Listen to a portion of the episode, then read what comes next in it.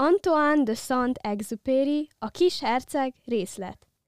Az ötödik napon változatlanul a bárány jóvoltából föltárult előttem a kis herceg életének ez a titka is. Hirtelen, minden bevezetés nélkül, mintha előzőnek sokáig töprengett volna a dolgon, halkan azt kérdezte tőlem. Ha a bárány cserjéket eszik, megeszi a virágokat is?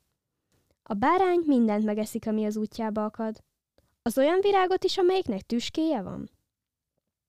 Igen, az olyan virágot is, amelyiknek tüskéje van. Hát akkor mire valók a tüskék? Mit tudtam én? Minden figyelmemmel azon igyekeztem, hogy a motorom egyik beszorult csavarját kilazítsam. Tele voltam aggodalommal. A gépem hibája egyre súlyosabbnak látszott, ivóvizem meg folyton fogyott, úgy, hogy a legrosszabbtól kellett tartanom. Mire valók a tüskék? Ha egyszer egy kérdés föltette kisherceg, soha nem tágított tőle többé. Én meg, mert nagyon bosszantott az a csavar, csak úgy vaktába válaszoltam. A tövisek nem valók semmire. A tövis puszta gonoszság a virág részéről.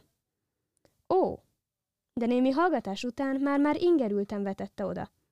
Nem hiszem. A virágok gyöngék, gyanútlanok. Úgy védekeznek, ahogy tudnak. Félelmetesnek képzelik magukat a tüskéikkel. Nem feleltem. Éppen azt gondoltam magamba, ha ez a csavar semmiképp sem mozdul, ráverek a kalapáccsal, úgy ugratom ki a helyéből.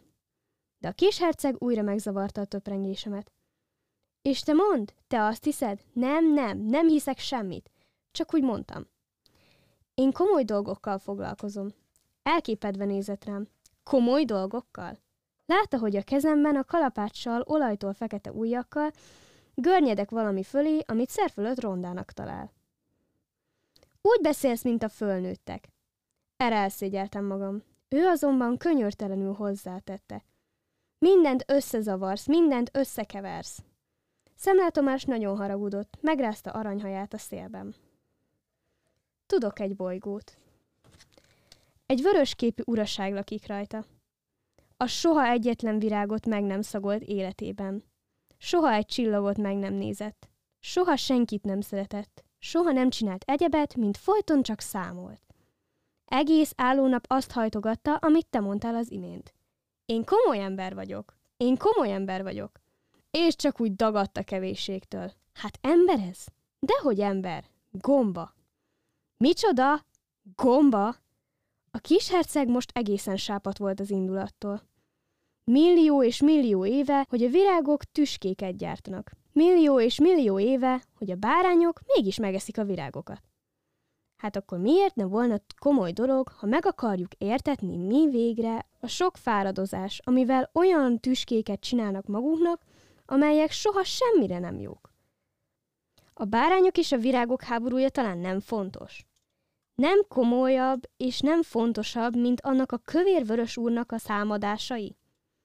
És ha én tudok egy virágot, egy egyetlen virágot az egész világon, olyat, amilyet sehol másút nem létezik, Egyedül csak az én bolygómon aztán egy bárányka egy csapásra megsemmisítheti, csak úgy anélkül, hogy akár csak sejtené is, hogy mit művel.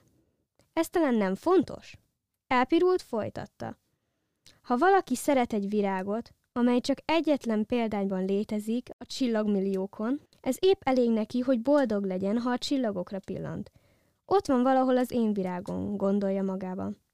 De ha a bárány megeszi a virágot, ez az ő számára olyan, mint hogyha hirtelen valamennyi csillag kialudnék.